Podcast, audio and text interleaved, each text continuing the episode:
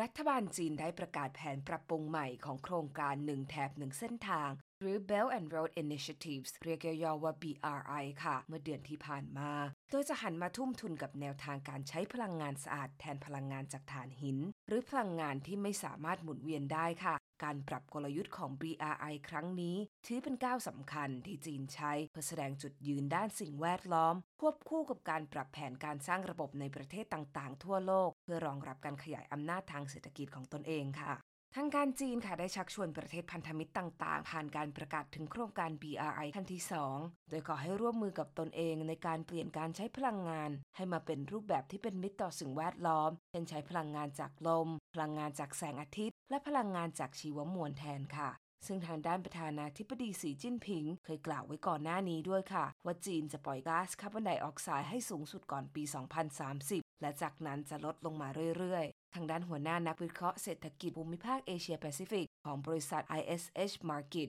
ใน Raf Vishwash บอกกับ VOA ว่า นโยบายใหม่ของโครงการ BRI ที่มีความเป็นมิตรต่อสิ่งแวดล้อมมากขึ้นนั้น ตรงกับการให้คำมั่นของจีน ที่พยายามจะปล่อยก๊าซคาร์บอนไดออกไซด์สุทธิให้เป็น 0%ในปี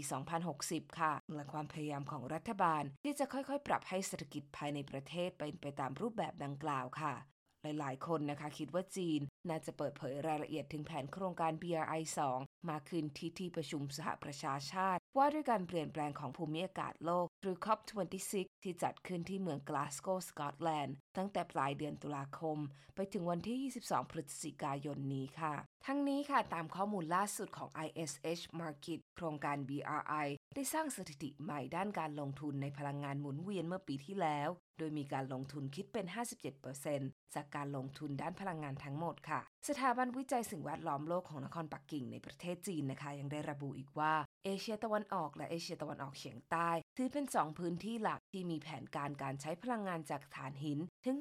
80%ภายใต้โครงการ BRI ค่ะ อย่างไรก็ตามนะคะในขณะนี้ หลายประเทศค้านกลับกับจีนว่า ต้องการการพัฒนาที่เป็นมิตรต่อสิ่งแวดล้อมในประเทศของตนเองมากขึ้นค่ะนายโจนาธานฮิลแมน ผู้เชี่ยวชาญอาวุโสด้านเศรษฐกิจของ The Center for International and Strategic Studies ในกรุงวอชิงตันได้บอกกับ VOA ว่า แม้ในช่วงเวลาหลายปีที่ผ่านมา ที่จีนจะมีสัดส่วนการปฏิเสธการพัฒนาโครงการที่ใช้พลังงานจากถ่านหิน มากกว่าสัดส่วนการอนุมัติโครงการประเภทนี้ แต่ความพยายามที่แท้จริงว่าต้องการพัฒนารูปแบบใด ต้องมาจากประเทศที่ต้องการเข้าร่วมโครงการ BRI ค่ะ เขายกตัวอย่างกรณีเมื่อเดือนกุมภาพันธ์นะคะ ที่กระทรวงการคลังของประเทศบังกลาเทศ ต้องการใช้ทรัพยากรจากพลังงานที่ไม่สะอาดต่อไป แต่จีนกลับปฏิเสธและเลือกที่จะไม่พิจารณาการลงทุนการทำเหมืองถ่านหิน หรือพลังงานไฟฟ้าจากถ่านหินในประเทศดังกล่าวอีก ต่างกันกับกรณีของกรีซ เคนยา ปากีสถาน และเซอร์เบีย ที่แสดงความต้องการต่อจีน